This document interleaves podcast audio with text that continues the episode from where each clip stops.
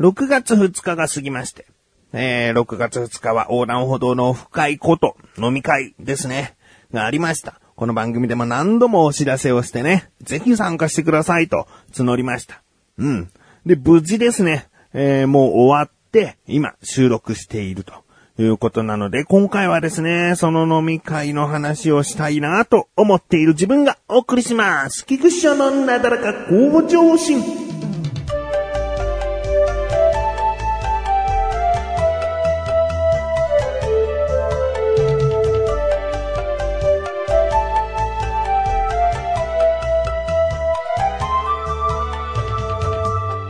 飲み会自体はですね、7時から横浜駅のとあるところで集合ということになっていたので、えー僕はですね、その前に何をしていたかというと、あのー4時集合で横浜に集まっていました。誰かというと、小高と、メンバーの小高と菅井、そしてマシュルですね。えーその3人、僕含め4人でですね、まず集まりました。うん。ま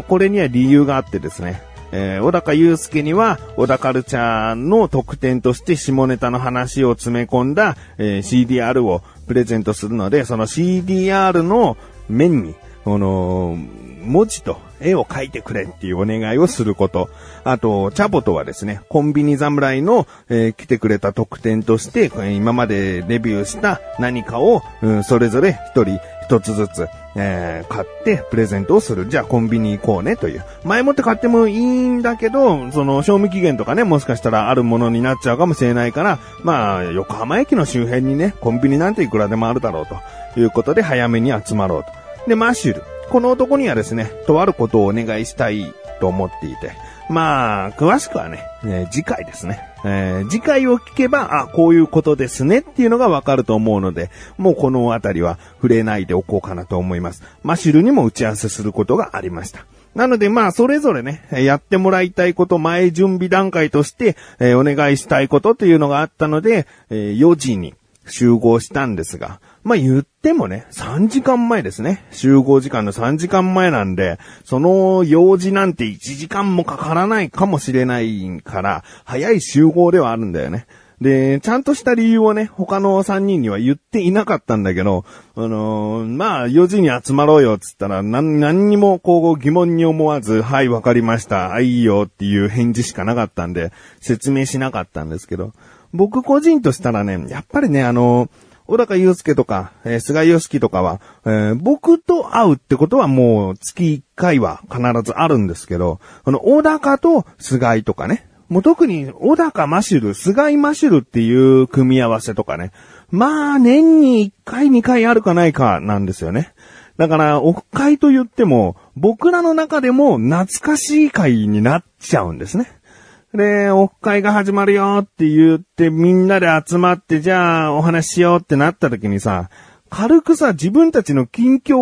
報告というか、なんか最近の話とかが話題になると、あの、来てくれたリスナーさんからしたら、まあ、楽しめる話だったらいいけど、もしかしたらすごく興味のない話がずっと続くかもしれないから、あまあ、これは、ちょっと先に集まっておいて、で、僕らの中の懐かしいね会を先にやってから、準備を整えて飲み会に行こうっていうのが僕のこの頭の中の構想だったんですね。うん。で、まあ、それがね、ぴしゃりとね、あやっぱりありましてね、えー、基本ベースはね、マシュル君の近況報告になっちゃったかな。あの子転職してね、今店長やってるんですけどね、その店長っぷりはどうなのか、まあ、仕事っぷりはどうなのか、どういうことをしてるのかっていうね、まあそういった話があって、まあ菅井と小高は基本的にこう話の受け身側なんですね。話を振れば話すけど、基本的には聞き手に回ってくれる立場なんで、まあマッシュルが特に話してたね。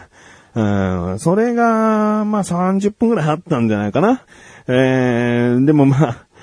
まあまあ、あの子が喋んなきゃね、ムードっていうのがね、やっぱあいつはなんだかんだムードメーカーなんで、話が長かろうとね、その話長えよって、その、ある程度終わった後に僕が、そういうオーラを出すことによって、いろんな、いろんなこう話の展開っていうかさ、まあ盛り上がれるとか盛り上がったりするから、あの子がいてこその周りの反応だったりね、するんで、え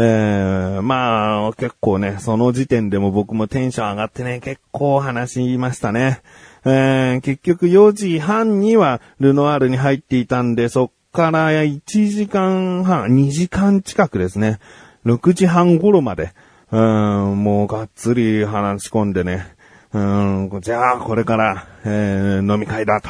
うん、おもてなし体制ってことになってね。で、もう一人ですね、うちからのメンバーが参加するんですね。えー、この人は、まあ、7時から参加ということなので、みんなと一緒に集合する形になるんですね。その一人っていうのが、えー、もう初期メンバーであった関本深也ですね。まあ、この関本深也というのがね、えー、マシェルに似てるっていうのがね、結構飲み会の中でもね、話題になってましたね。えー、やっぱりこう、上辺な会話が得意で、で、こう気遣いをする上辺というか、テンションの高い上辺なんで、うーん、テンション高い、熱い、熱い上辺。うん、なんかちょっと、こういうこと知ってますか？つったら、知ってます何々ですね？つって、もうその表面的な、誰でも知ってるかのような、えー、もしくは最近知りたての情報でも、その話に食いつこうと表面的な話題でね、えー、話していこうとするね。うん、だそういうやつなんですよね。だけど、そういうやつがいて、また、えー、いいムードになったりするよね。いい空気というかね。えー、で、まあ、7時に集まりました。で、予約していたのは7時半だったんですけれども、早めに入ることができて。で、席順ですね。あこれちょっと前もってね、あんだけ前もって、えー、打ち合わせしてたなら決めとけよってことなんだけど、席がね、結構重要なんだよね。飲み会っていうかさ、その、誰かを楽しませるとか、そういう場では特にそうね。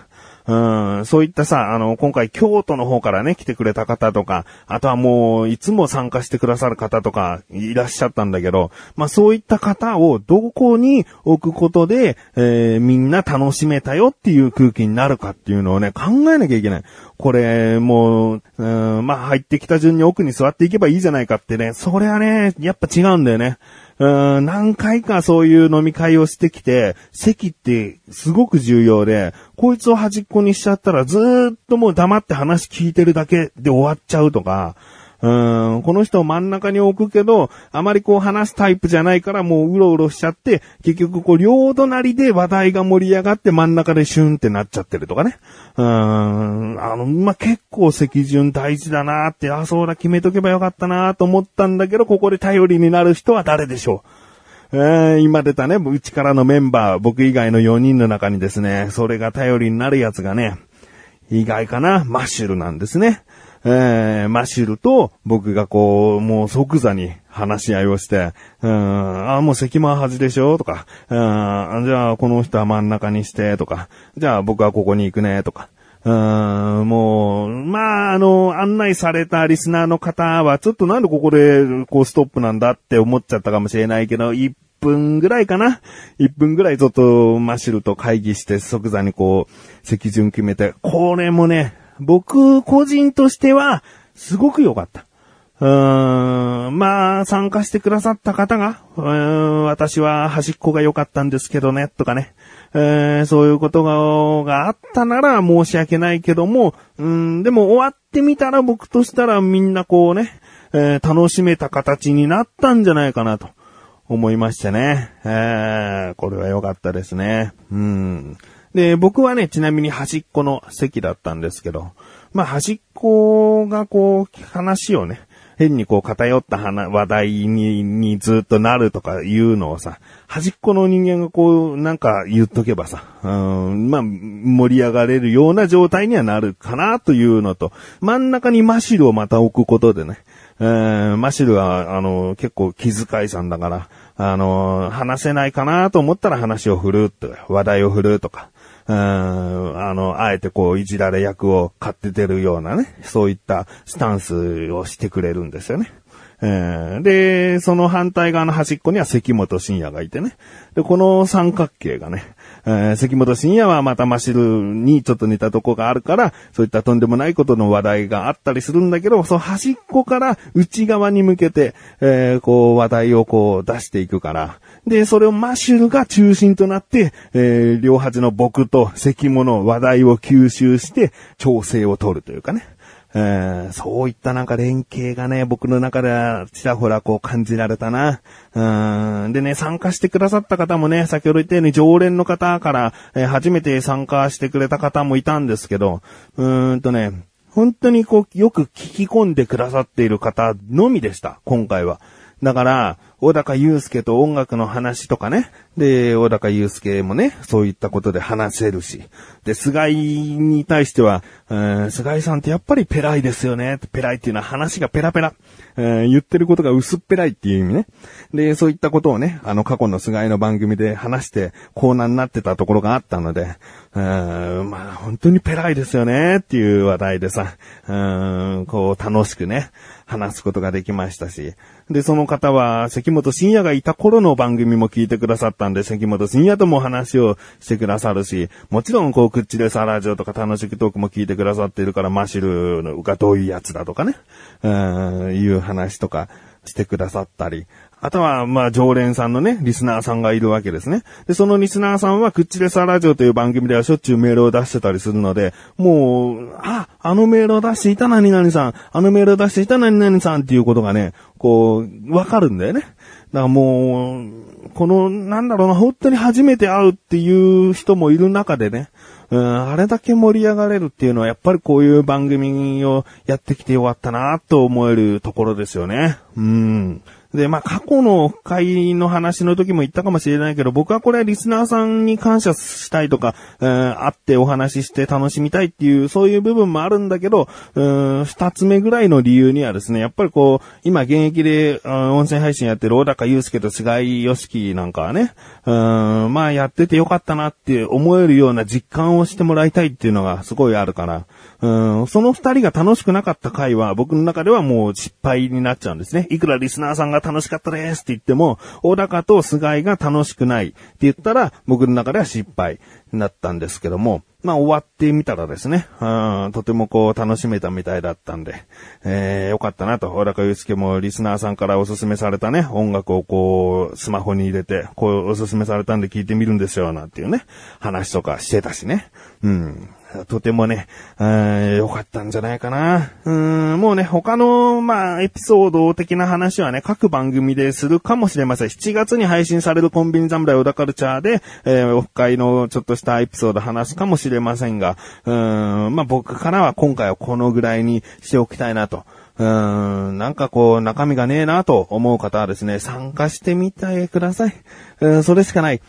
さ、今回ね、あの、メールをいただいて参加できないんですって言ってくださった方もね、いらっしゃいましたので、え、次はあまり長い期間を空けずに、うーん、やってみたいなと。えー、あそうなんだ、やっぱりなんだかんだ楽しいんだなと思ってくださった方はね、ぜひね、参加してほしいなと思います。えー、今回参加してくださった方々、とても楽しかったです。ありがとうございます。